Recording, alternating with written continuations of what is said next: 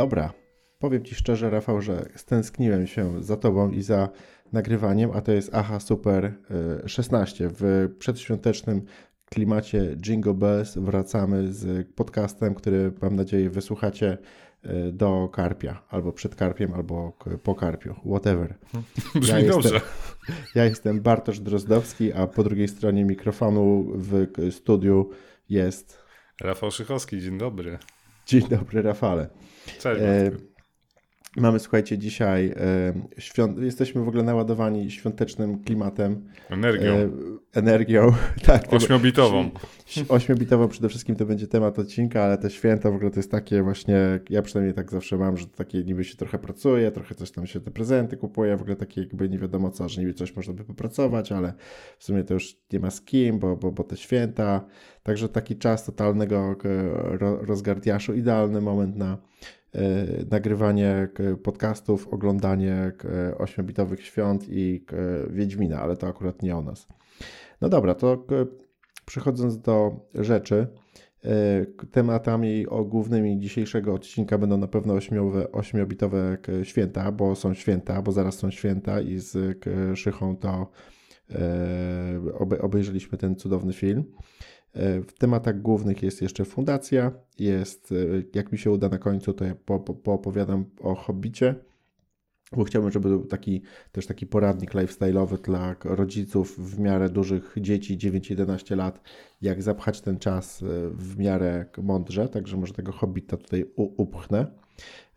I książkę ma Rafał w temacie głównym, co nie? Stankiewicza. Znakomitą, taką w naszym wieku, znaczy dopasowaną do naszego wieku. Książka takiego starego człowieka, czy... Starych dziadów, o ETS-ach. Starych ludziach, okay, no wiadomo, o ETS-ach. No. To ośmiobitowe, o Nintendo, NES i Stankiewicz. No dobra, no i mamy dużo newsów. W notatkach mam, że pogadamy o Matrixie, o nowym Avatarze, o Blood Dragonie, który wrócił, o Wiedźminie, którego jeszcze nie oglądaliśmy. Ale pogadamy. Tam różne pierdały. No dobra, no to 3 minuty wstępniaka, ekspres, bo jesteśmy już doświadczonymi podcasterami, no bo przecież Aha Super ma już numer 16 i zapraszamy na ahasuper.pl, na Facebooka Aha Super i na Instagrama Aha Super i to chyba wszystko, co ma Aha Super. Ma jeszcze maila ahasuper@ahasuper.pl, a Stary Gracz to ma, przypomnij mi, bo zapomniałem. starygracz.pl, czyli strona, zapraszamy serdecznie, nagrywamy z Bartkiem cały czas cyklicznie, też co któryś tydzień nowe odcinki. Oczywiście Instagrama stary.gracz, tam nie znajdziecie, i Facebooka Stary Gracz blog, ale do wszystkiego odnośniki na stronie starygracz.pl, zapraszam, polecam, słuchajcie, no i YouTube oczywiście, z Bartkiem mamy coraz fajniejsze odcinki na YouTubie, dużo rzeczy, dużo się dzieje, tyle. YouTube, wideo potęga jak zawsze, ale audio król. Słuchaj, co z tym Matrixem, bo ty jesteś zajarany, ja tak sobie, premiera w Stanach już była, co nie?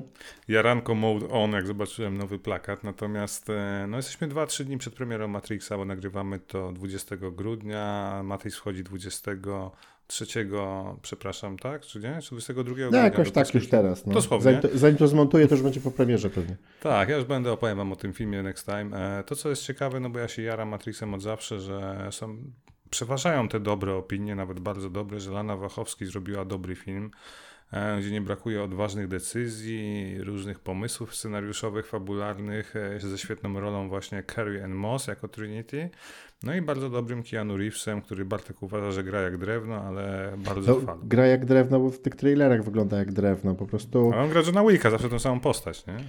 Tak, ale wydaje mi się, że dużo mu wybaczaliśmy, jak był młodym aktorem i takim matrixowym. No i wiadomo, że to jest najmilszy człowiek na świecie i nie można, wiesz, i na pewno będzie super, ale to ja wtedy, o Matrixie, oprócz tego, że nie jestem taki napalony, w ogóle jestem ciekawy, o czym to będzie, nie? Bo taki... To jest o meta, wiesz, to jest Matrix w Matrixie, tak, ten temat, o którym często się mówiło, że to, co oglądaliśmy, to było coś, co się działo w jednym Matrixie, a w sumie był drugi Matrix i kolejne Matrixy zewnętrzne, nie? I właśnie Lana Wachowski poszła w ten temat, no. Tak, znaczy, jestem bardzo ciekaw. Widziałem, słuchaj, to ja tutaj się trochę uzewnętrznię, bo widziałem coś naprawdę bardzo, bardzo złego. Otóż wczoraj albo przedwczoraj po prostu tak jakoś nie chcąc iść spać, odpaliłem swój cudowny, duży telewizor, który ma YouTube'a. I z tym pilotem tak siedziałem i tam przewijałem sobie jakieś rzeczy do pooglądania i trafiłem. I trafiłeś na nasze podcasty. Nie, o to nie, to już w ogóle bym, wiesz, od razu bym rzucił pilotem i wiesz, i poszedłbym spać, nie? Ale trafiłem na wywiady przeprowadzone przez IGN. Jest taki młody, fajny facet, redaktor, którego lubię, taki chudy, wytatuowany takimi też punktowymi tatuażami jak ty. Nie wiem, czy pamiętasz, jak się nazywa. No, ten, kto ogląda IGN, to pewnie wie, o kogo chodzi. I on jeszcze z jakimś kumplem właśnie robił wywiady z wszystkimi kluczowymi aktorami. Ja obejrzałem większość tego. To był taki wywiad, że oni tam w ogóle stoją, tam łapią. Pewnie było tam 100 redakcji stało i tam oni po kolei pewnie przechodzili, także nie był to jakiś wielki wywiad. Ale widziałem z Laną Wachowski i z naszym Kinu, najmilszym człowiekiem na świecie, i to było tak drętwe i tak po prostu słabe. Wydawało mi się, że tak drętwe wywiady to można robić tylko w Polsacie, ale no, w IGN-ie też się udało. W ogóle zestresowani ci redaktorzy. Lana Wachowski w ogóle jakiś w ogóle, tak jakby w ogóle pierwszy raz udzielała wywiadu i wszyscy byli speszeni sobą, w ogóle treści zero. Ale to z tą Laną już nie będę się na niej skupiał, ale sam Kino w ogóle dostał pytania takie, wiesz... Może się pomylili, jeśli chodzi, wiesz, że to był cyberpunk, a nie Matrix. No tak, no nie wiem, myśleli, że nie wiem, spodziewali się Schwarzeneggera, w ogóle why you are the one, co myślisz o Metaverse i wiesz, i Kino tak I think the one, because I'm the one and the one, wiesz, jestem... Masakra, w ogóle... Okay. Nie oglądać, nie polecasz, okej. Okay. Tak, nie, po prostu no, jakby to jest taka kolejna cegiełka, która mówi mi o tym, że ten film będzie klapą. Znaczy będzie słaby, klapą nie będzie, ale będzie słaby, mam nadzieję, że jest inaczej. Bo recenzja ma dobre, tak? Przeważają te dobre, bo są oczywiście głosy nieprzychylne, ale przeważają te dobre i bardzo dobre recenzje, że udało im się zrobić fajną kontynuację, a nie skok na kasę. To jakby można kropkę postawić. Czyli skokiem na kasę dopiero będzie 5 i 6, czyli ta 4 jest jeszcze w miarę. No dobra. Dobra, to ja w takim razie cofam wszystko, co złe powiedziałem o Matrixie. Może nie będzie tak tragicznie. Mam w planach, że teraz z chłopakami będę oglądał Matrixa. Pamiętam, że tam taki brutalny rzeczy. Ale wysłałem ci ten dzisiaj link do serwisu, który mówi, jaka gra, film, medium, popkultury, do jakiego wieku jest dopasowany, więc korzystaj z tego. Nie powiem ci, ale korzystaj. Tak, ja jeszcze się tam nie wgłębiłem, ale no to w kolejnej aż. To dla ciebie, bo ja nie mam 10. Więc wiesz, ale... Tak. Ale to myślałem, że to jest w ogóle pod wszystkich w ogóle, tak żeby w ogóle dopasować swoje... Tak, oczywiście, tylko... Tak nie, jak gadaliśmy kiedyś, że w nowym odcinku Starego, przepraszam, zrobię dygresję, powiedziałem, że ty będziesz puszczał chłopakom Robocopa, ale teraz się z tego wycofuję po rozmowie z Simplexem, bo... no bo jednak tam jest dosyć brutalnie dużo scen, które mi się tak przypomniały. W Robocopie jest przecież, że wiesz... Nie, Robocop jest spoko, oprócz tego jak mordują naszego głównego bohatera i pamiętam, że jest taka scena, że wiesz, ten taki super zły następuje na rękę i z dubeltówki odstrzeliwuje dłoń. Tak, to właśnie o tej scenie gadaliśmy, tak. Tak, i ona absolutnie, jest masakryczna. Absolutnie, ja do dzisiaj ją pamiętam, wiesz. I te kwasowe w ogóle, jak oni są później, wiesz, na końcu tacy porozpuszczani i tam, tak, wiesz, i przejeżdżają ich samochodami i tam help, nie? Dokładnie. I wiesz, i za chwilę stają się w ogóle taką, wiesz, taką mazią, jak w ogóle Critters po narodzinach. Albo chętnie to obejrzę jeszcze raz, no. No, ostry film, także Robocop, no. Dobra, chyba tyle o tym, nie? Tak, no. Dobra, czyli Matrix, super.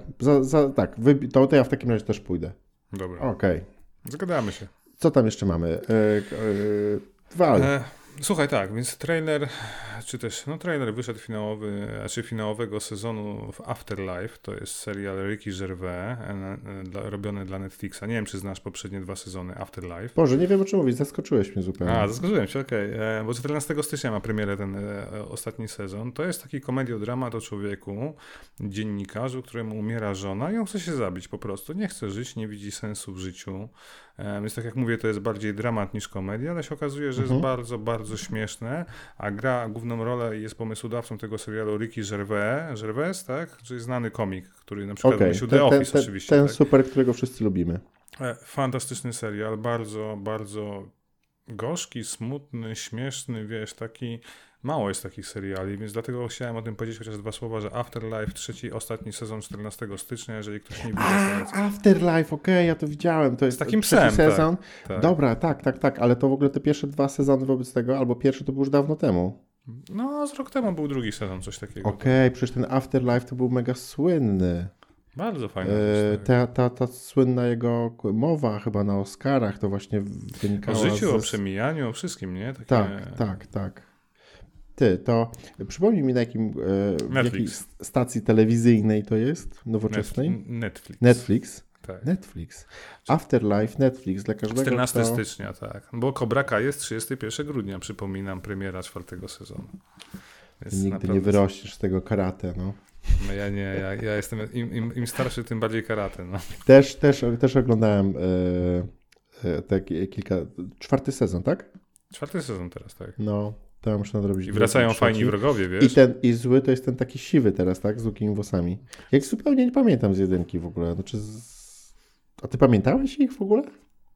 Nie, no akurat on nie grał chyba w Karate Kidzie, tylko on grał... A wiesz, on grał chyba w trójce, mi się wydaje, bo w dwójce tej oryginalnej z Miyagi. Albo w trójce, nie pamiętam szczerze. Czyli tam ściągają wszystkich w ogóle. Lecimy dalej, słuchaj, bo to taka dobra, szybko, nie ma tutaj dygresja i w ogóle zaraz będzie... jedziesz. Ja generalnie chciałem wam powiedzieć o tym, że czytałem bardzo fajny wywiad z Jamesem Cameronem, który właśnie zaczął się otwierać odnośnie swoich sequeli Avatara. Jak pamiętacie, z czym Bartek gadaliśmy chyba raz czy dwa razy o tym, że Ubisoft produkuje nową grę Avatara, którą pokazał ze świata Avatara. Nie widzieliśmy dlaczego, tylko się domyślaliśmy, że ona będzie towarzyszyć premierze nowego filmu. O filmie Avatar słyszymy drugiej części od wielu, wielu lat. Ostatnia część, czyli Avatar 1, wyszła w 2009 roku. I od tej pory trochę jakby zamilkło to wszystko. James Cameron pracował rzekomo nad awatarami, bo się okazuje, że to nie będzie tylko 2, dostaniemy 4 części. To wszystko jest, znaczy 2 i 3 są już nakręcone. Z tego, co mówi James Cameron. Problem polegał na tym, że on przez wiele, wiele lat czekał na rozwój technologii, bo zarówno 2, jak i 3 będą umiejscowione pod wodą. Akcja się będzie działa gdzieś głęboko w oceanie. Tak jak 1 pokazywała nam taką kopię lasów deszczowych naszych ziemskich i tam się rozgrywała akcja, gdzie autochtoni walczyli w obronie planety, natury przeciwko kowbojom białym, którzy przybyli pod postacią Marines i tej całej technologii. Wiecie, to była prosta historyjka, tak, Indianie i kowboje. Natomiast w 2 będziemy mieli świat pod wodą. Wraca Sigourney Weaver i Kate Winslet się pojawia. I to, co jest ciekawe, właśnie Cameron tak przemyca w wywiadzie, że oni mieli problem z tym, żeby kręcić film pod wodą, a nie chciał mieć ani butli, czyli akwalungów, standardowego wyposażenia nurków, ani tym bardziej nie widzieć bąbelków powietrza, które chcąc nie chcąc by się pokazały. Więc generalnie głównie aktorzy przeszli taki hardkorowy jakiś kurs u instruktorów z Navy Seals i na przykład chwalił się tym, że Sigourney Weaver, która ma 72 lata, jest w stanie wytrzymać 5,5 minuty pod wodą na wdechu, a Kate Winslet, która ma 46 lat, już o minutę dłużej, czyli 6,5 minuty. Tak ich wyszkolił i to zupełnie zmieniło to, jak oni kręcą sceny podwodne, gdzie nie muszą używać aparatów oddechowych w ciągu 5 minut, prawda? No generalnie dużo fajnych tematów wyczytałem właśnie, jeśli chodzi o technologię, nowe kamery, nowy sprzęt do kręcenia pod wodą i powiem szczerze, znowu złapałem zajawkę na to, co James Cameron pokaże nam jako fanom kina, jeśli chodzi o technologię. Pamiętajmy, że przecież Avatar 1, Bartek, pamiętasz, był nakręcony fenomenalnie. Te efekty do dzisiaj robią. Ja uważam, to był naprawdę piękny, wspaniały film, w ogóle taka prosty esencja. Jak cep. Tak, ale to była taka esencja kina rozrywkowego z tą nutką jakby geniuszu, tak? Że widać, że w ogóle wielki szacun do Camerona. Ja go strasznie podziwiam, lubię właśnie, że wiesz, ja go kocham za Alien. On jest takim fanatykiem swoich filmów, nie? Aliens, Terminator 1, Aliens. To on to wymyślił, tak? No, tak. Więc słuchaj, Titanic, okej, mniej. Tyle, jako skończę z Avatarem, bo... Tak, Avatarem skończę, bo tak. Poczekaj, spoglądam tutaj, że jest 2 i 3 jest post-production na premiera 22 i 24, a 4 i 5 jest filming, to 4 i 5 będzie pod wodą. Nie, 2 i 3 jest premiera już teraz, czyli tak jak mówisz, Avatar 2 za rok w grudniu 2022 mamy premierę, 3 mamy premierę 2 lata później w 2024. 4, tak. 4 w 2026 i 5 w 2028, czyli przyszła dekada, czyli ta dekada należy do Avatara moim zdaniem. Cameron ładnie podsumowuje ten wywiad, mówiąc, że ma nadzieję, że też się to sprzeda, no bo 1 się tyle dobrze sprzedała. Pamiętaj, że była najbardziej kasowym filmem chyba przez wiele, wiele lat, tak? $1 miliard? Przebiło ten sufit. To wiesz, jeżeli chodzi o, wiesz, co jest bardziej kasowe, to w ogóle to, wiesz, to jest operacja kalkulacja na jakichś tam zerach, milionów, nie? Nikt nic nie wie. Spider-Man nowy podobno też się bardzo dobrze tutaj sprzedaje. I że ludzie na niego idą, też jest świetny.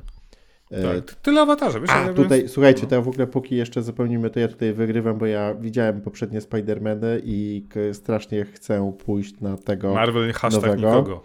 Tak, a szycha w ogóle, no Spider-Man jedna w ogóle z takich no, naprawdę dobrze realizowanych, dobrze ciągniętych przez korpo Marvela, Sony postaci i filmów, szczególnie z tym młodym Uncharted. Straszny jest ten Tom Holland.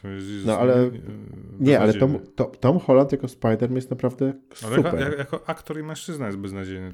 Ale słuchaj, no wiesz, oprócz tej jedynki z nim, już nie pamiętam jak się nazywała, ta dwójka z tym takim on się nazywał Magneto, Maestro, Magiko. Masz powrót do domu, poza domem, teraz masz No Way Home, coś tam, kurwa.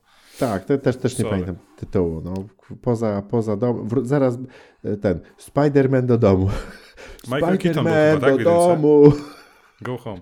Michael Go Keaton home. Był w jedynce, prawda?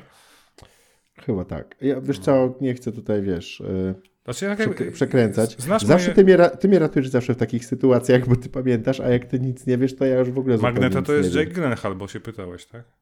Tak, mówię o Jake'u Gyllenhaalu. Tak. No. I ten właśnie przedostatni Spider-Man. Ten przedostatni Spider-Man, gdzie on był tym złym, naprawdę był super, super. Oczywiście Zendaya, jak zawsze, beznadziejna. Także tak, to w sumie nie dziwię się. Nie chcesz iść na Zendaję. Dobra, to czekamy na Awatara. Znasz moje podejście do Marvela, ani mnie to parzy. Ale to nie jest Marvel, Spider-Man to nie jest Marvel. No jak nie, to jest Marvel? No tak, ale to nie jest takie Marvelowe gówno. To jest Still taki... Marvel. No tak, ale no... A Deadpool to też jest Marvel, co nie? Tak. No, a to nie jest Marvel. Dobrze. Aha, super. You know. Nie, Spidermana naprawdę, wiesz, jest spoko. Naprawdę. Słuchaj, wiesz, że ja mam filtr, potrafię, wiesz, odróżnić, że nie lubię takich kolorowych gówien, ale naprawdę Spider-Man. No dlatego tu ci ufam, tak. Ale, jest śmieszny, wiesz co, jest fajny, jest git. Bardziej mi jara postać Richarda Berridicka, czyli antybohatera wykreowanego przez Vina Diesla, który właśnie niedawno publikował na swoim Instagramie, że prawdopodobnie ruszy produkcja Riddicka IV, zwanego też Riddick Furia. Długo czekamy na nową część, bo były 3 części filmowe do tej pory. Nie wiem, czy znasz postać Riddicka. Pewnie znasz z gier i z filmu. Znam, pamiętam cię, bo przecież znam cię w setki lat i pamiętam, jak tego Riddicka zawsze mi tutaj opowiadałeś. I jakąś grę, chyba pierwszy Riddick na Xboxa był jakąś kultową grą i miałem to grać. The Chronicles of Riddick Escape from Butcher's Bay. Tak, no, to kultowa gra i miałem to grać i chyba nigdy mi się nie udało. No i tyle w skrócie, bo w końcu potwierdził Vin Diesel, że to będzie, że David Tłochy, nie wiem jak się czyta jego nazwisko, który robił poprzedniego Riddicka i zresztą wszystkie 3 poprzednie Riddicki też napisał scenariusz, będzie reżyserował tą 4. Podobno wszystko się, jak to mówi, wrap up. Rusza. Niebawem rusza, ja się bardzo cieszę, no bo Diesel też nie jest już młody, no on ma 50 parę lat i żeby jednak pokazać Riddicka tego takiego antybohatera, trzeba być w formie, prawda? No oczywiście to są... Już będzie Riddickiem na emeryturze, jak Indiana Jones. No. Nie, tego nie chcemy zobaczyć. Tyle o tym, słuchaj. Matrix Awakens. Miałeś okazję zobaczyć coś takiego? A mówisz o grze, znaczy mówisz o demie. Mówię o demie technologicznym, tak, które wyszło teraz, towarzysząc premierze filmu Matrix Resurrection, Zmartwychwstania, czyli słuchajcie, demo technologiczne silnika Unreal Engine 5. Ja nie wiedziałem, czego oczekiwać, odpalając ten Matrix Awakens, ale kiedy zobaczyłem, że aktorzy, no w sensie Keanu Reeves, Carrie-Anne Moss, mówią o tym, że czekali tyle lat, żeby móc się zdigitalizować i pojawić się właśnie jako na żywo, można powiedzieć na żywo renderowani aktorzy, tak? Dosłownie, no.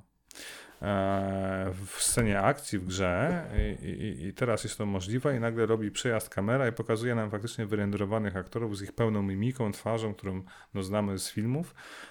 Niesamowite sceny akcji, wszystko to działa na konsolach nowej generacji fantastycznie. Oczywiście zakładam, że... Dobra, a czekaj, przerwę ci tutaj. Ale słuchaj, no te twarze, oprócz tego, że to jest Matrix, to te twarze nie wyglądają jakoś zdecydowanie lepiej niż, wiesz, najlepsze twarze, które znamy z dobrych gier, z jakichś Call of Duty. Znaczy nie wyglądały lepiej niż aktorzy. twarzy niż żywe twarze, ale mam wrażenie, że jest już bardzo blisko do tej granicy takiej, wiesz, że renderujesz sobie aktora. No okej, no gdyby to było, wiemy, Księżniczka dalszego, Leia, czy... Tak, czy... Z dalszego planu.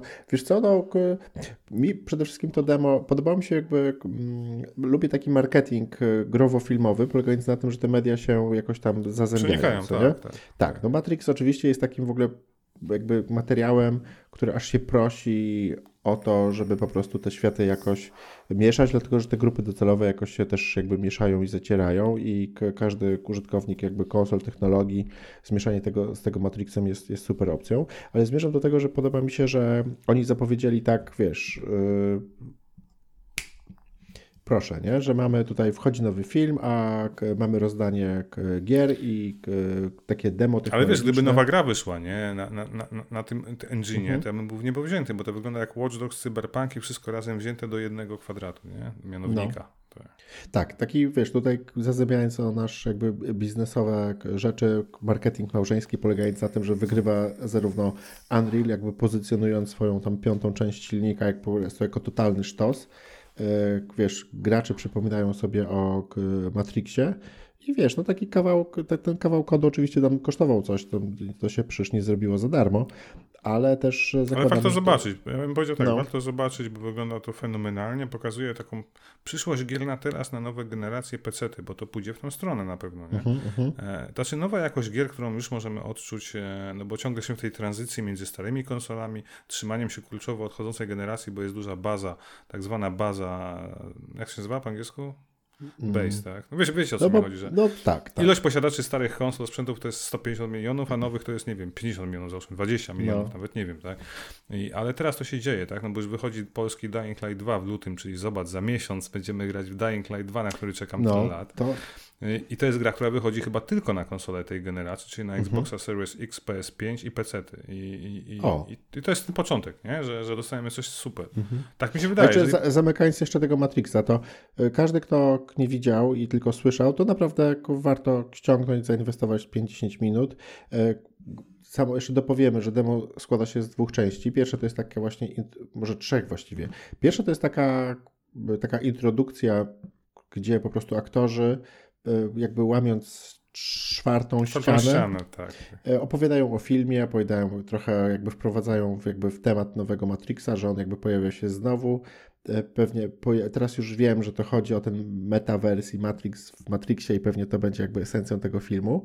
Fajnie, że są to, mamy taki przeplot pomiędzy starymi ujęciami, pomiędzy aktualnymi aktorami, nowymi ujęciami, a tym, co jest wyrenderowane komputerowo. Później druga część to jest pościg, czyli taka scena akcji, gdzie po prostu szczelamy i się dużo szczela. Ale wygląda to super. I wygląda super i naprawdę widać, że takie Call of Duty, no, taka typowa gra. Taki race shooter bardziej, ale... No i trzecia część, gdzie mamy, jest open world i do naszej dyspozycji jest oddany po prostu gotowy, zrobiony świat z samochodami, nie wiem, czy ludźmi. Tak, możemy zwiększać w ogóle suwakami ilość tłumu na ulicach i ilość ruchu drogowego i możemy zamiast samej postaci, która idzie po chodniku, zamienić się w drona, czyli w kamerę latającą swobodnie poza, na różnych wysokościach, prawda? Więc generalnie zobaczyć odbijające się światło, nawet zażyć. Ja zaglądałem przez okna do biur i widziałem faktycznie wyrenderowane piętra z open space'ami, biurkami. To są takie szczegóły, na które nikt by nie zwrócił uwagi, moim zdaniem, nie? Czyli co, gra jest zrobiona, for sure. Na pewno. Znaczy, nikt ci tego nie powie dzisiaj, że tak, ale na 100% w ogóle te asety to po prostu nie mogą pójść do śmieci, nie? Tam wydaje mi się, że za dużo kasy. Ja bym zrobił po tym Matrixie, bym zrobił nową grę w Matrixie, niech nawet zbiera wszystkie części poprzednie w jedną kupę, ale wygląda fenomenalnie. No i teraz jest tak, że widzisz, że normalnie by wypchnęli ludziom tego Matrixa, wiesz, tak, żeby po prostu wiesz, no, zarabiać kasę, a teraz, wiesz, miliony graczy, którzy widzieli to demo, mówią, Boże, Jezus, jaki to jest super. Marketing działa. To my chcemy teraz, zróbcie nam grę. I oni mówią, no wiesz, no. Ale nie chcieliśmy robić gry, ale no dobra, jak prosicie, to zrobimy wam gry, nie? I w ogóle zupełnie taki, wiesz, odwracamy rolę, marketing 5/5. Także zobaczymy jak film, zobaczymy co tam będzie się działo z tą marką, ale marketingowo to jakoś tam w miarę odgrywają. Ten film generalnie był w takim totalnym niebycie. No ja w ogóle, oprócz tam trailery się pojawiły... Pamiętasz, w kwietniu gadaliśmy o tym... I słabe, ten pierwszy trailer był po prostu słaby, nie? I ten film jakby trochę się jakby rozpędził i nadrobił. Dobra, aha super, lecimy. Dalej, no. Słuchaj, to co cię ucieszy pewnie, czyli symptomatyczny dla tego podcastu news, czyli Wychowane przez wilki, drugi sezon, 3 luty 2022. Nie wiem, czy pamiętacie, od tego serialu zaczęliśmy nagrywać podcast, tak naprawdę chyba w jednym z pierwszych odcinków się pojawił. No, jak strasznie ja się rzucałem i kurwiłem, bo lepszego słowa nie znajdę dzisiaj, na to, co zrobił Ridley Scott. Znaczy nawet nie Ridley Scott, bo jego pierwsze 2 odcinki były niezłe, nie? One wkręcały i o to chodziło. I pokazywało takie trochę, taką introdukcję świata tego zastanego, nie? Szczególnie, ja wiesz, do dzisiaj mi jarało to, co się działo na ziemi jakby w tym serialu, przed wydarzeniami z samego serialu. Obejrzałem nowy trailer i powiem ci, że jestem zachęcony. To jest chyba słowo. O! Ty, to miło mi słyszeć. Ja w ogóle teraz jakby czekam. Spodziewałem się, że będziesz mówił, że jakby masakra i źle. Nie, po tym jak ten rok minął i zaoglądałem się dużo seriali, które nie spełniły moich nadziei, mam wrażenie, że tutaj utrzymają poziom, który jest dla mnie okej. W sensie, wiesz, że ja bardzo negatywnie byłem, szczególnie ostatni odcinek wywrócił wszystko do góry nogami. On mnie strasznie zniszczył mi ten serial. On był taki metafizyczny, w ogóle był fajny. Był taki... meta, zawsze jest meta. Wszyscy idą w meta, nie?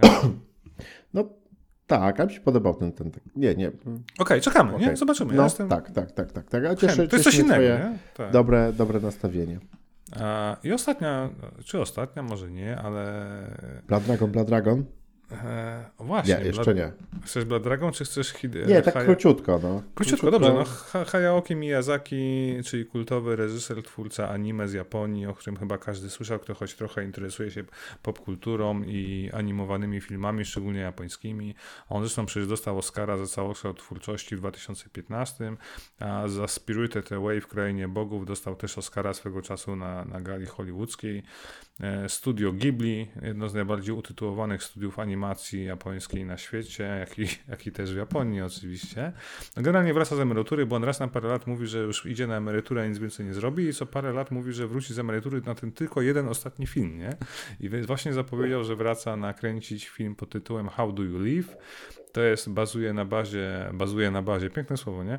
Bazuje na powieści z 1937 roku o takiej samej nazwie, How Do You Live, która opowiada o życiu 15-letniego chłopaka, który ma ksywę, wyobraź sobie jaką ma ksywę chłopak, Koperu, czyli od Kopernikusa, od Kopernika naszego polskiego. Tak. Czyli tak. Fajne, nie? Okej.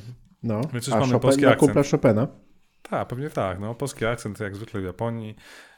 Młody chłopak, który po śmierci ojca przeprowadza się do wujka i żyje generalnie uciekając od społeczeństwa, czytając książki, postrzega świat tylko przez książki, które czyta, więc dużo nie wiemy, ale ja trzymam kciuki, bo nie wiem, czy oglądałeś w ogóle filmy Miyazakiego kiedykolwiek? Próbowałem, wiesz, one tam jakoś tam wpadły na Netflixa. Tak, mój sąsiad Del Toro, Szkarłatny Pilot, Księżniczka Mononoke. Próbowałem z dziećmi, w ogóle totalnie nie weszło. A weź zobacz, to jest Szkarłatny Pilot, jest świetny moim zdaniem, jest fantastyczny. Szkarłatny Pilot. O człowieku zamienionym w świnie, nie? Który jest lata dwupatowcem w czasie I wojny światowej. Ma na niego klątwę ktoś rzucił, ale generalnie pokazane Włochy w czasie I wojny, ten klimat taki, wiesz, to trochę mi się kojarzy z takimi awanturniczymi historiami, gdzie wiesz, no masz samolot, pijesz w barze, potem walczysz z piratami i tak dalej, nie? Bardzo fajne. Mój Szkarłatny Pilot jest super. To ja za to zapisałem sobie. Tak, za to pokochałem Miyazakiego i oglądam jego wszystkie rzeczy i wszystko, co Studio Ghibli wypuści. Aha, super, kropka. To jest odnośnie Miyazakiego i Ghibli. Tak. To wiesz, to jakby chciałbym zmyć taki wstyd, nie? I po prostu nadrobić kilka rzeczy. Słuchaj, będziesz miał chwilę. Ja ci Szkarłatny Pilot być może. No. Szkarłatny Pilot odpadł, bo mnie zachwyciło. Tylko aha, super, ale wiesz, ten Blood Dragon bardzo króciutko, bo wszedł remaster i słuchajcie, okazało się, że miałem gdzieś miałem gdzieś przeczucie, że mogę śmiało sprzedać moją kopię Far Cry'a 6, bo po przejściu fabuły od razu ją zapakowałem, znaczy wyjąłem płytę z czytnika, wrzuciłem zdjęcie na Allegro i ta gra poszła tam za jakieś grosze. Tak, żeby szybko się jej pozbyć. I trochę mi było szkoda, okej, no dobra, ale ja w tego Blood Dragona nie grałem, a teraz będzie na konsoli. Ty nie grałeś? Nie, właśnie nie grałem. Grałem pierwsze dwie godziny, nie? Przeszedłem tutorial i po prostu śmiałem się w ogóle strasznie, jak tam press X to jump, nie? I tak to jest, słuchajcie, to jest parodia, czy też, no źle powiedziałem, hołd złożony filmom akcji klasy B lat 80.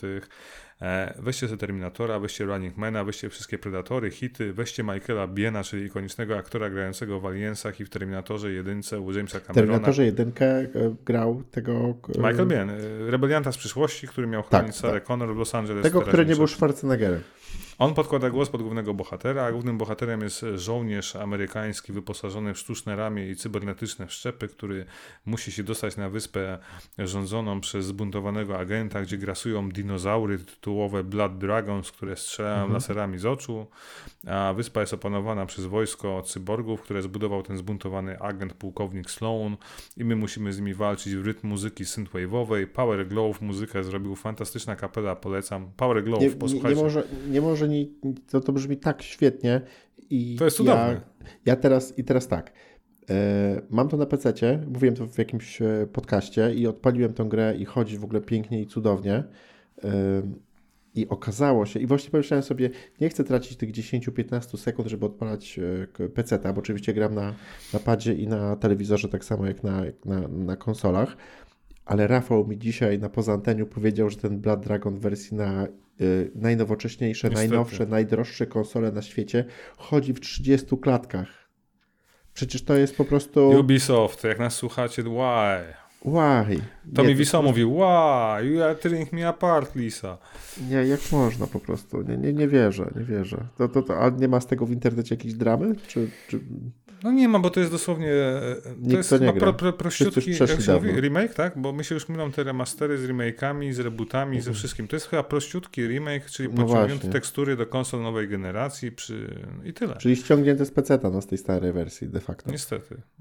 Także jak na tym PC-cie będę musiał grać. Ale przynajmniej za darmo. Wiesz, że dzisiaj to sprawdzałem i aktualnie w ramach wyprzedaży ta gra na piecu kosztuje 16 zł.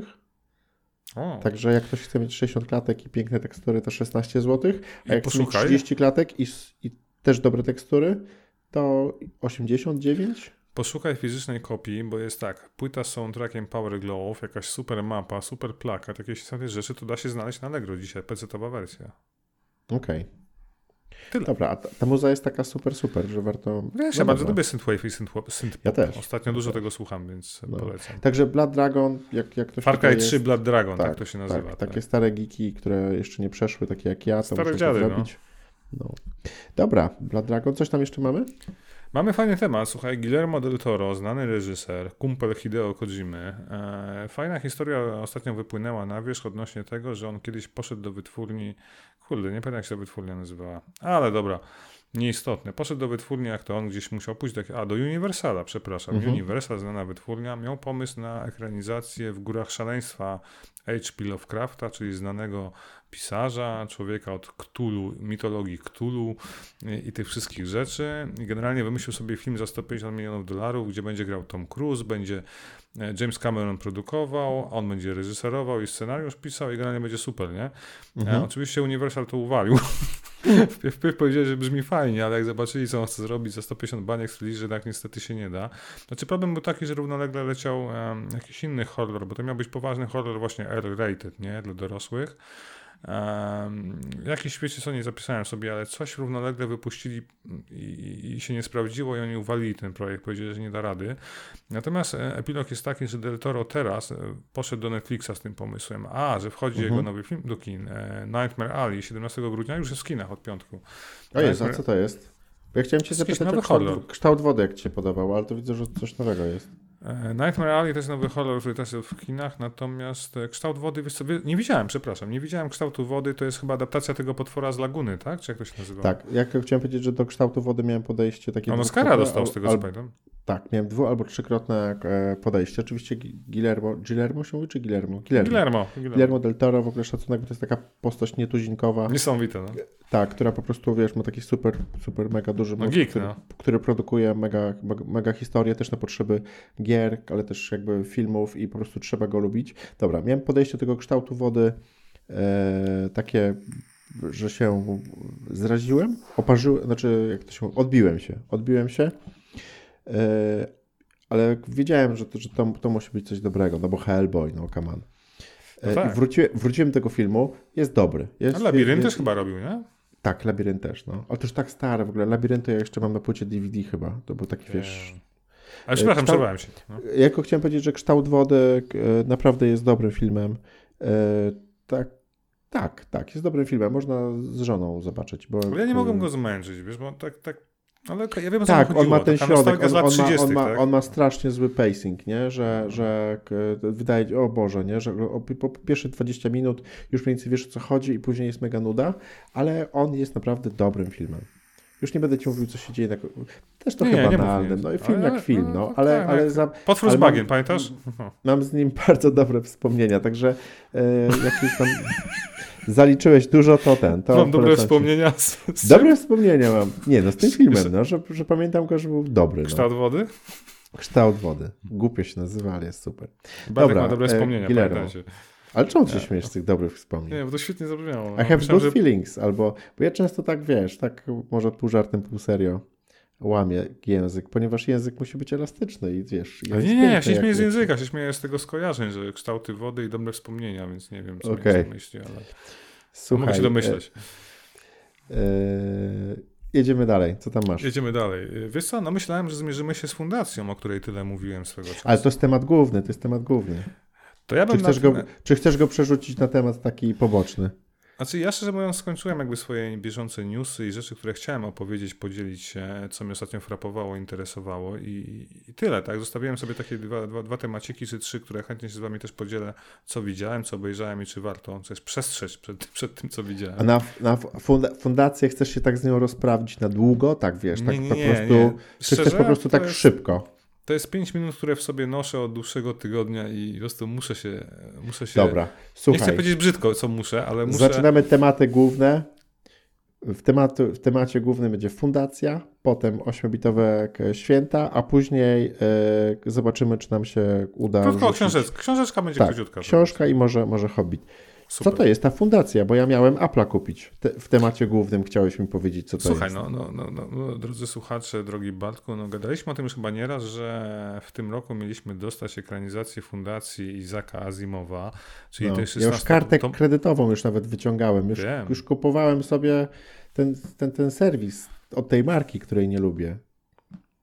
Tak, generalnie miała być obietnica genialnego science fiction w reżyserii Davida S. Goyera. David S. Goyer, jeżeli go nie kojarzycie, to wam przypomnę, że wyreżyserował, bo zrobiło wiele więcej scenariuszy, ale generalnie wyreżyserował sporo rzeczy, no bo tak, zrobił Batman Początek kiedyś, Ghost Ridera, Jumpera, X-Menów, Mroczny Rycerz, Wonder Woman, Człowiek ze Stali, Batman vs. Superman, Świt Sprawiedliwości, może to nie było genialne, ale jednak coś tam było, nie?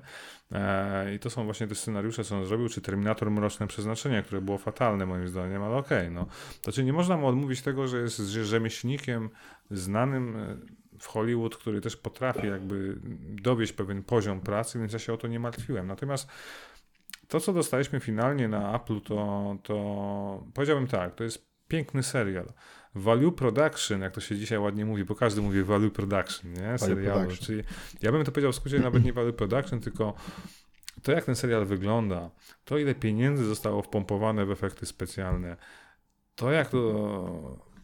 Tam jest wszystko piękne. Zresztą mogę się rozpływać przez najbliższe 15 minut. Ale te efekty specjalne są takie jak w Gwiezdnych Wojnach, że wiesz, to są jakieś tam gigantyczne, jakieś wiem, sceny batalistyczne, miliony statków, Czy piękne takie, że masz wyrenderowanych, nie wiem... Słuchaj, no, jeżeli czytamy o imperium, które rządzi tam kilkunastoma galaktykami, czy wiesz, setkami planet, to musisz pokazać to, żeby widz uwierzył, że to imperium, o którym jest ciągle mowa, to i o imperatorze, który gra jedną z głównych ról, to jednak jest coś istotnego, nie? I faktycznie to, jak są wyrenderowane planety, pokazane miasta, na przykład główna stolica Trantor, gdzie mieszka imperator. Trantor? Trantor? Może tak. Ale wiesz, jak pokazane jest trochę, tak sobie wyobrażałem, cyberpunka zmiksowanego z tym takim nigdy nie wydaną grą Star Wars 1313. Pamiętasz? Takie pionowe miasto Coruscant, gdzie były takie levele, nie? Coś było, no. I to jest, to wygląda fenomenalnie. No już nie mówię nawet o samych aktorach, statystach, to co się dzieje na drugim, trzecim planie, bo tam jest, tak jak się mówi, value production, tam jest każdy szczegół dograny. To są pieniądze Apple'a, który nie szczędzi pieniędzy, zakładam, na takie rzeczy. Tam jeden odcinek, moim zdaniem, szczególnie pierwszy i drugi, kosztował tyle, co dobrej klasy film hollywoodzki, powiedzmy ze średniej półki, nie? Więc tyle, jeśli chodzi o to, jak to jest zrobione. To oglądasz, szczęka ci opada, Dolby Atmos pompuje, wielki telewizor pokazuje HDR 4K i mówisz, wow, już nie muszę chodzić do kina, nie? No właśnie, trzeba dobry telewizor. No. Oczywiście, im dalej w las, tym gorzej, no bo problem jest tym, że on strasznie jest ten serial nierówny. Mamy jakby dwa główne plany, no bo czym jest Fundacja w wielkim skrócie? Fundacja opowiada historię, no powiedzmy gdzieś tam jakieś, ja chciałem powiedzieć dawno temu w galaktyce, ale to nie ta bajka, ale generalnie historię, no imperium, które zaczyna się rozpadać. I mamy imperium, gdzie mamy jakby dwa plany. Jeden to jest taki plan, na którym pewien historyk, matematyk prowadzi badania na temat psychohistorii. Psychohistoria to jest połączenie takich matematyki z historią i na bazie tych wyliczeń, statystyk jemu wychodzi, że to imperium zaczyna się chwiać i upadać i musi upaść. Więc generalnie dochodzi do konfliktu z imperatorem, który rządzi imperium, a że jest trzech imperatorów, bo to jest bardzo fajny zabieg, czyli ten drugi plan serialu, który tam opowiada. Mamy klony. Generalnie imperator jest klonem pierwszego imperatora, jaki rządził 500 lat temu, 1000 lat temu. To są spoilery, o czym mówisz? Czy tak nie. To jest od razu początek, że masz trzy klony. Jest młody klon, jest klon, który rządzi, czyli inaczej, ja sobie zapisałem brat świt, brat dnia i brat zmierzchu. Czyli jak się domyślacie, brat świt to jest ten młody, który uczy się od brata dnia tego wieku 40 lat, który rządzi imperium wszystkiego, i mamy brat zmierzchu, który już wszystko przeżył i służy taką radą i pełnym doświadczeniem, że to już się wydarzyło, bo przeważnie historia nas uczy tego, żeby wyciągać wnioski z tego, co się zdarzyło. I to jest bardzo ciekawie zrobione. Gra fenomenalny aktor Lee Pace, którego kocham za Halt and Catch Fire, co mówię zawsze, za rolę Ronana w Strażnikach Galaktyki i parę innych ludzi jeszcze znajdzie.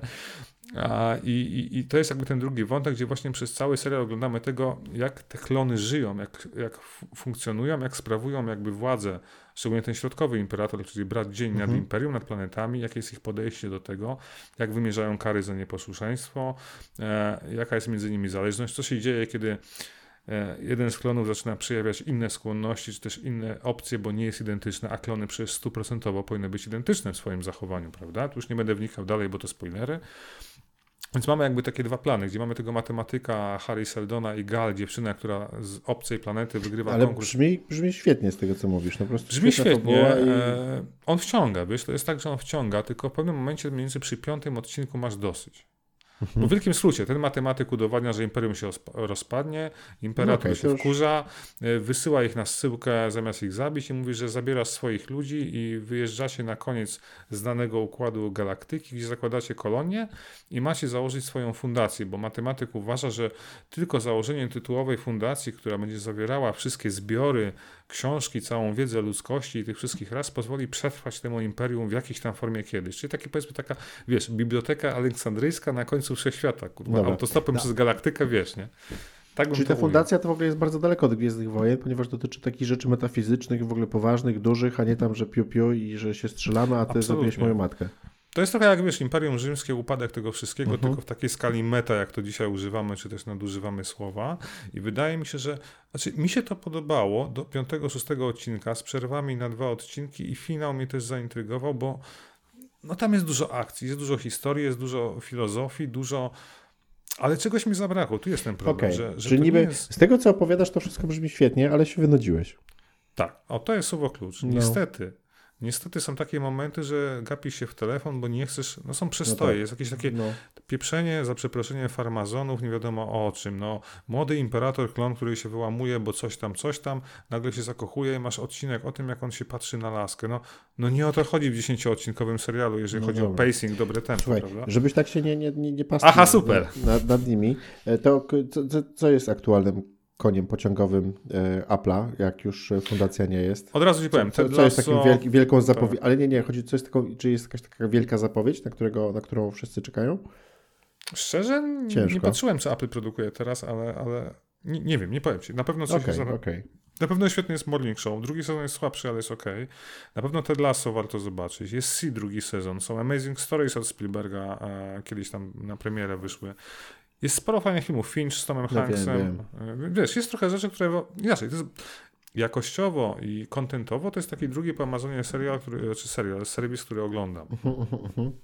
No dobra.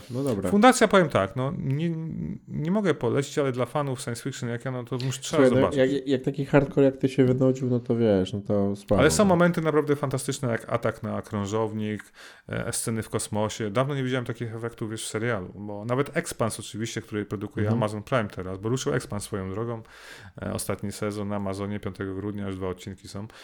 On nie ma nawet połowy ułamka tej skali efektów, co ma Fundacja, wiesz. Ale polecam zobaczyć chociaż 2 odcinki pierwsze. Jeżeli 2 odcinki was wciągną, dajcie szansę i tyle ode mnie. Dobra. Aha, super. Słuchaj, temat odcinka w ogóle. Wyobraźcie sobie, że jesteśmy totalnie na gorąco. Czyli co, zamykamy fundację? Poproszę.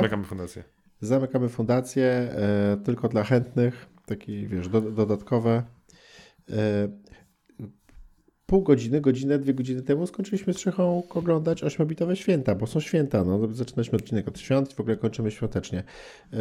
Moja historia jest taka, że oczywiście ten film już ma tam ze 2 albo 3 tygodnie. No właśnie. Ja w ogóle wyobraźcie sobie, że przymierzyłem się w ogóle z dziećmi, z żoną, w ogóle popcorn, chipsy, koty, wszystkich posadziłeś. Winko, tak, koty dostały chrupki, w ogóle wiesz, siedzimy na kanapie, jest super, oglądamy świetny film, ma super trailery, w ogóle nie ma niczego fajniejszego na święta, jak zobaczyć film o 8-bitowych świętach i ciach, nie? HBO odpalam i nie ma lektora, co nie?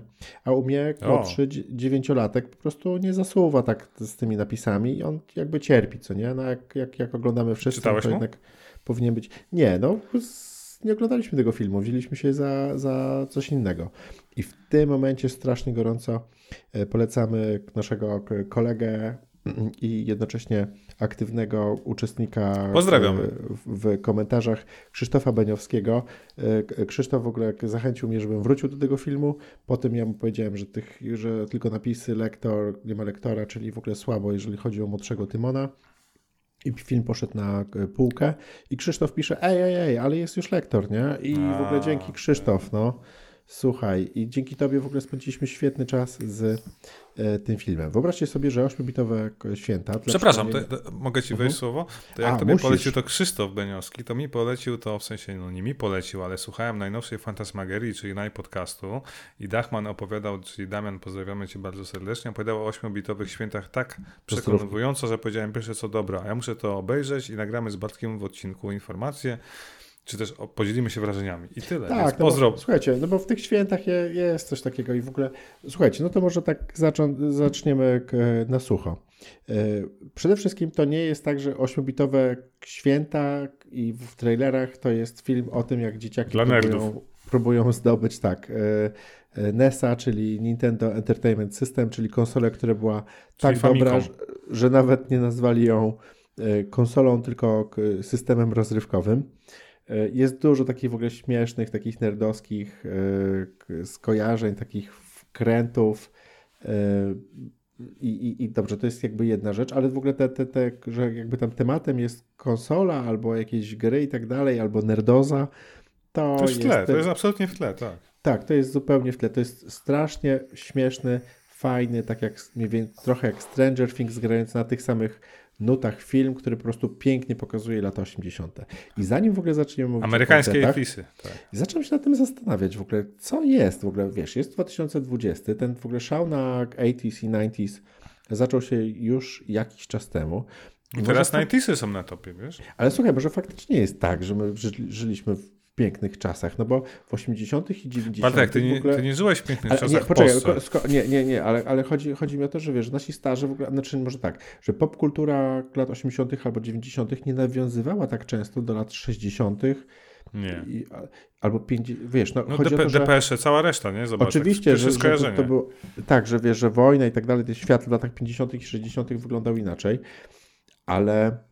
Może faktycznie ten wybuch, wiesz, mediów, mass mediów, takiej różnorodności, to jest jedna rzecz, czyli nie wiem, gry, muzyka, wideo, VHS, telewizja, MTV.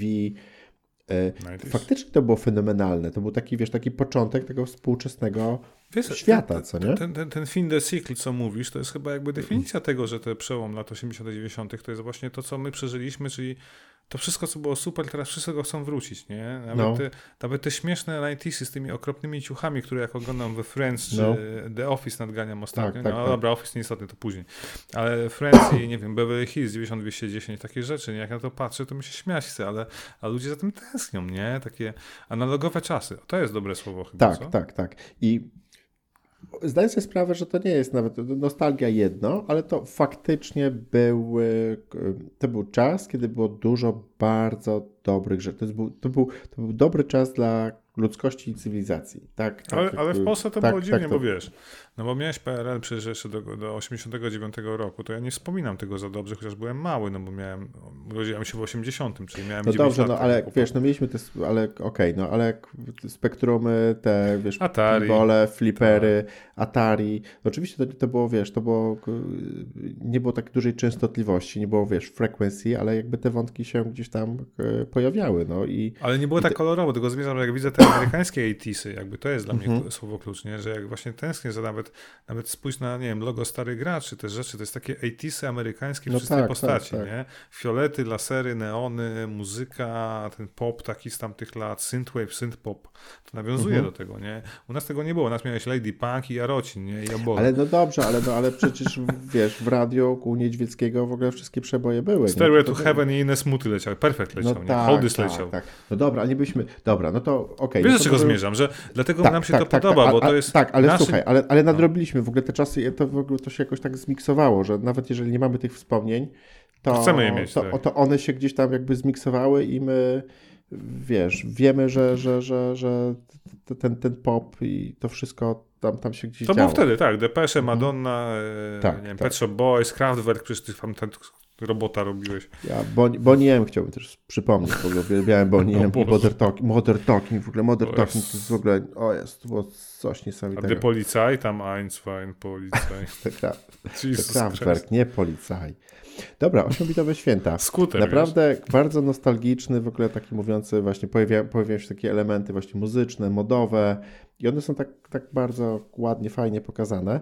I to jest jakby jedna rzecz, a druga to ja po prostu dla dzieciaki, mnie...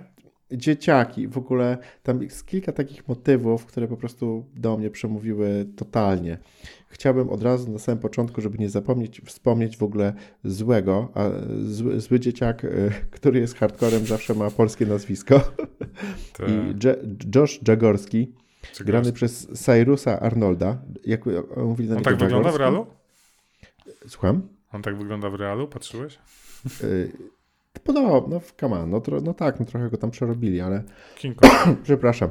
Ale słuchajcie, w ogóle w tym filmie te dzieciaki mają takiego swojego oprawcę i takiego głównego złego. Wydaje mi się, że to jest jakby chłopak, który kiblował i siedzi w tej samej klasie od 4 albo 5 lat, bo on jest o wiele starszy i większy niż jego rówieśnicy i ma koszulkę albo Iron Maiden, później dopatrzyłem się też Slayera. I też w niektórych momentach w filmie, gdzie walczą o dominację na Śniegowej Górze, leci Iron Maiden w... Nie Run to the Hills tam leciało wtedy? Chyba tak. A Run to the Hills to jest kogo? Iron Maiden, tak. Iron Maiden, tak. No, przepraszam, to po prostu się mózg tutaj... Iron Maiden oczywiście. Strasznie śmieszne. Taki właśnie zły, śmierdzący metal, który bije i zabiera kasę. Ale wiesz, to młodszym dzieciom. Zabrakło mi trochę takich bardziej komediowych rzeczy związanych z Goonisami, z Stranger Things.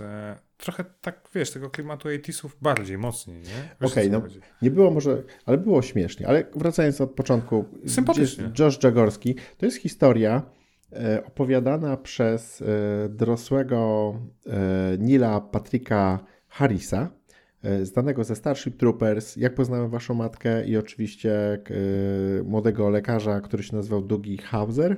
Tak jest. I on, wyobraźcie sobie, swojej córce opowiada historię, jak zdobył pierwsze Nintendo. I on tam jest, on jest na trailerach jako taka główna postać, ale on jest tylko w tle, ponieważ jakby on opowiada historię, która dzieje się w latach 80., a nie w roku 21. No i wracamy właśnie do tej historii, kiedy młody chłopak razem z kumplami marzą o Nintendo i próbują go zdobyć. W ogóle jest historia takiego właśnie bogatego chłopaka w szkole, który ma wszystko. Też miałem takiego w ogóle, albo może, ale były każdy też miał takiego chłopaka. Takie bogate dzieci, nie, że wiesz, który, to jest taka to do mnie strasznie przemówiło. I ten zły, i te bogate dzieci. I w ogóle to wiesz, że ktoś miał niektóre jakieś super fajne zabawki, chodziło do jakichś tam poszczególnych osób, bo ten ma w ogóle najlepszy samochód Lego, ten ma najlepszy. Ten miał X-Winga, ten miał coś. Ten ma telewizor, a ten ma w ogóle, wiesz, własny odtwarzacz Otakę, nie? No w ogóle mega, nie? I przepraszam. No dobrze.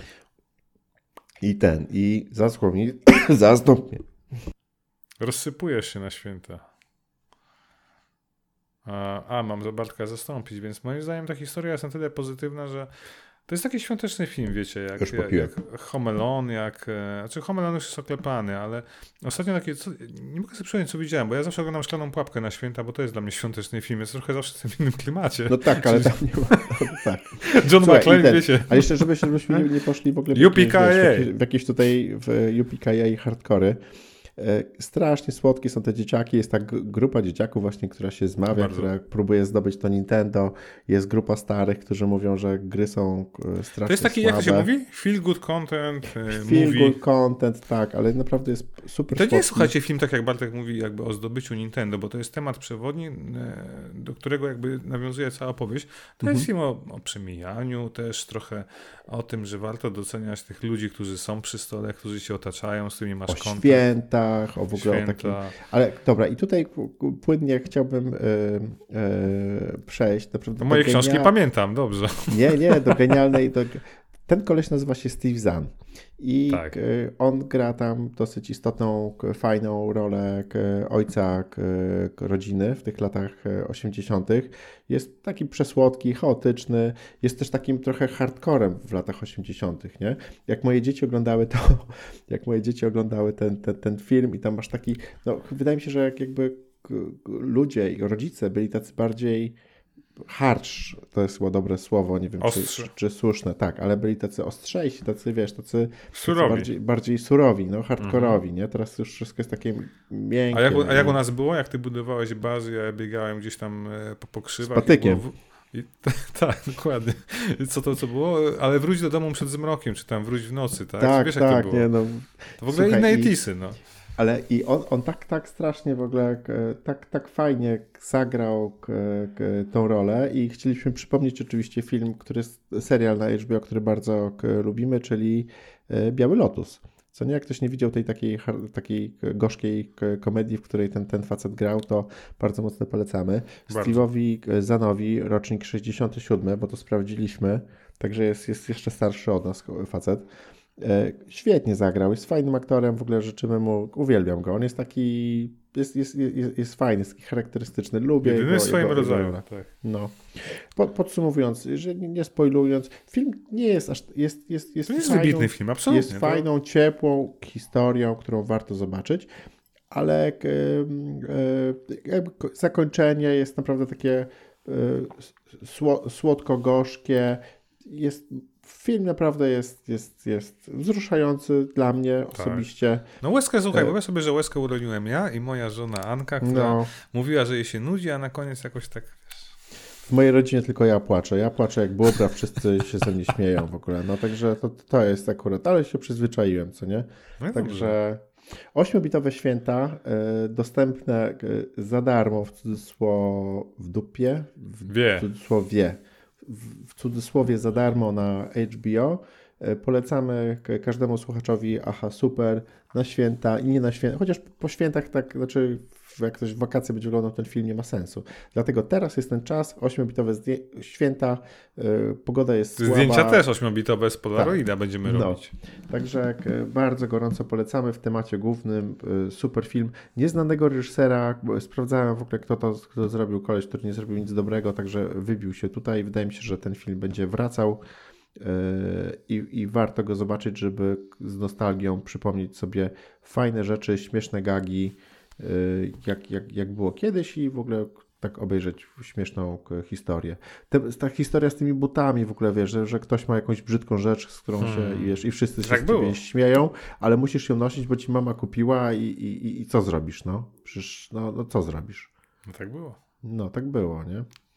I także dużo jest takich fajnych, śmiesznych epizodów. Dobra, Rafał, to słuchaj, gdybyś mógł mi opowiedzieć o nowej książce, którą czytałeś. No właśnie, żebym nie zapomniał, to opowiem o książce Pamiętam, a tak na sam koniec. Słuchajcie, książka Pamiętam Piotra Stankiewicza, nie wiem jak do mnie trafiła, ale gdzieś pewnie znając się na Instagramie i na socjalach przeczytałem. To jest książka o Polsce lat 80., 90. W zasadzie dla każdego, czyli PESEL. Jak się nazywa jeszcze raz? Pamiętam. Pamiętam. Książka Pamiętam. Piotr Stankiewicz, tak? Absolutnie nic nikomu nie mówi. Jak się wczytamy w obwolutę, to jest książka o Polsce lat 80-90. Dla każdego, czyli PESEL zaczyna się od cyferki 7 albo 8. To myślę, że to jest najlepsza rekomendacja.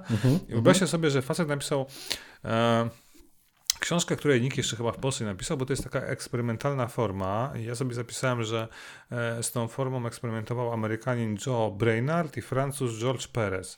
A na czym polega ta forma? No to jest forma czy też książka faktycznie zapisana w postaci myśli, zdań, wspomnień. Nie powiem wam inaczej, jak wam nie zacytuję, sobie zrobiłem 4 takie cytaty z tej książki, że każde zdanie zaczyna się od słowa pamiętam. Nie? Na przykład mamy pamiętam telegazetę, kropka. Nie? Pamiętam pierwszy odtwarzacz CD, który kupił mój tata. Albo pamiętam komputery stacjonarne, kiedyś wszystkie były stacjonarne. I ta historia się rozwija, tak? Dalej. Tak, no pamiętam, że na kolonię albo na obóz dostawało się od rodziców pieniądze na 2 tygodnie z góry i trzeba było pilnować, żeby nie wydać wszystkiego naraz. No tak jasne, było. Jak inaczej. I słuchaj, albo pamiętam, jak pan Kwaśniewski był pijany w Katyniu i tak dalej, i tak dalej.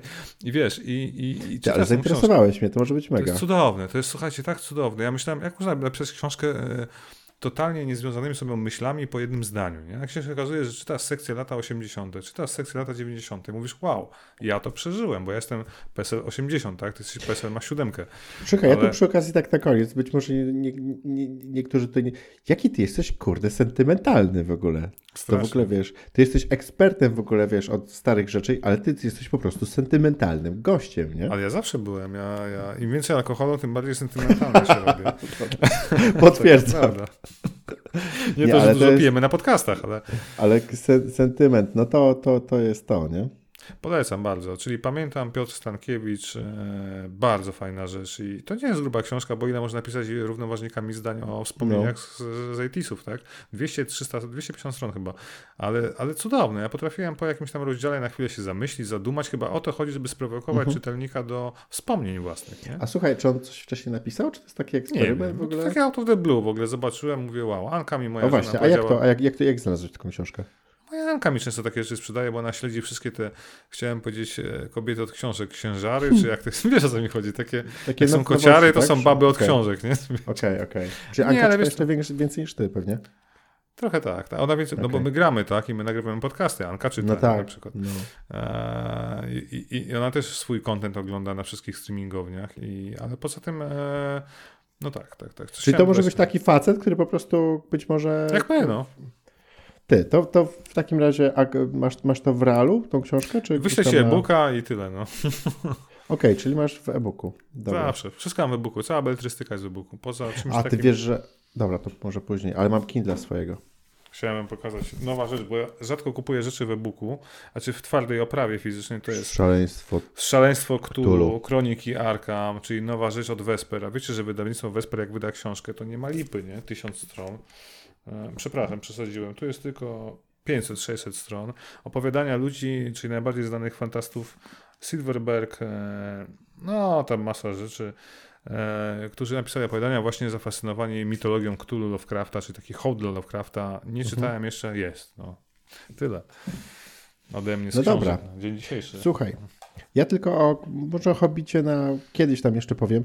Ja tylko tak zamykając temat, to mój starszy syn, 11-letni Olaf, miał lekturę Hobbit. Ja tą książkę też kiedyś czytałem. Lekturę? Tak, lekturę. W szkole? Hobbit jest lekturą w 6 klasie. A nie Władca Pierścieni? Tak. No Hobbit, na pewno. Może Władca w 7, ale na pewno Hobbit. Nie, bo Władca był zawsze dodatkową, wiesz, lekturą. Przejechaliśmy całą trylogię. Ja tego filmu nie widziałem. Widziałem Władca Pierścieni, on był... To też mi się tak wydaje, że Władca Pierścieni był po prostu tak w kinach. Ja akurat byłem na wszystkich częściach po kolei, czekałem na ostatni to był chyba Władca Gór, który dostał Oscara. Powrót Króla. Władca Gór. Wiedziałem, że coś takiego monumentalnego. Hobbit, super. Także tylko tak na koniec powiem, że jeżeli dla dzieciaków, jeżeli ktoś nie widział, to naprawdę super historia i mega. Szycha, dla ciebie też, nie? Bo ty Hobbita nie widziałeś. Ja widziałem dwie części z trzech i powiem wam, że spasowałem. Dla mnie robienie, tak jak powiedziałem Bartkowi poza antenią, że robienie z małej książki, jaką jest Silmarion, czy też Hobbit tam jest powrotem Tolkiena, trzyczęściowej sagi jakiejś 8-godzinnej, to jest bzdura. Ale tam się dużo działo. Ja byłem w ogóle. Ale to jest wszystko takie abstrakcyjnie, naginanie, wymyślanie, wiesz, takich rzeczy. No dobra. 2012, 13 i 14 w ogóle. Zobaczymy. Tak nikogo. Wiesz, no. Stary, dobry film. Ośmiobitowe święta, Wesołych Świąt, Pamiętam. Matrix, Avatar, Wiedźmin, Afterlife, dużo tematów, zdrowia i pieniędzy. Dziękujemy za uwagę. Zdrowie, pieniędzy, wszystkiego. No. Dobrobytu i co? I wszystkiego, czego alkoholu, sobie życzymy. Wszystkiego. Tak. I tyle. I kiełbaski jakiejś dobrej na święta. I karpia. No. I uszek. Słuchajcie, był z wami Bartosz Drozdowski i... Rafał Szychowski, dziękuję bardzo. Dziękujemy za super odcinek AHA 16. Widzimy i słyszymy się w nowym roku. Tak? No tak, to najlepszego nowego roku, najlepszego. Drodzy słuchacze. Tak, imprezy w ogóle i super. Dobra. My już nie imprezujemy, więc żegnamy się. Mega było po raz kolejny. Mamy godzinę 5 i znowu się nie udało krócej niż godzinę. Widzisz? Nigdy się nie udało. Super. Aha, super. Aha, super, papa.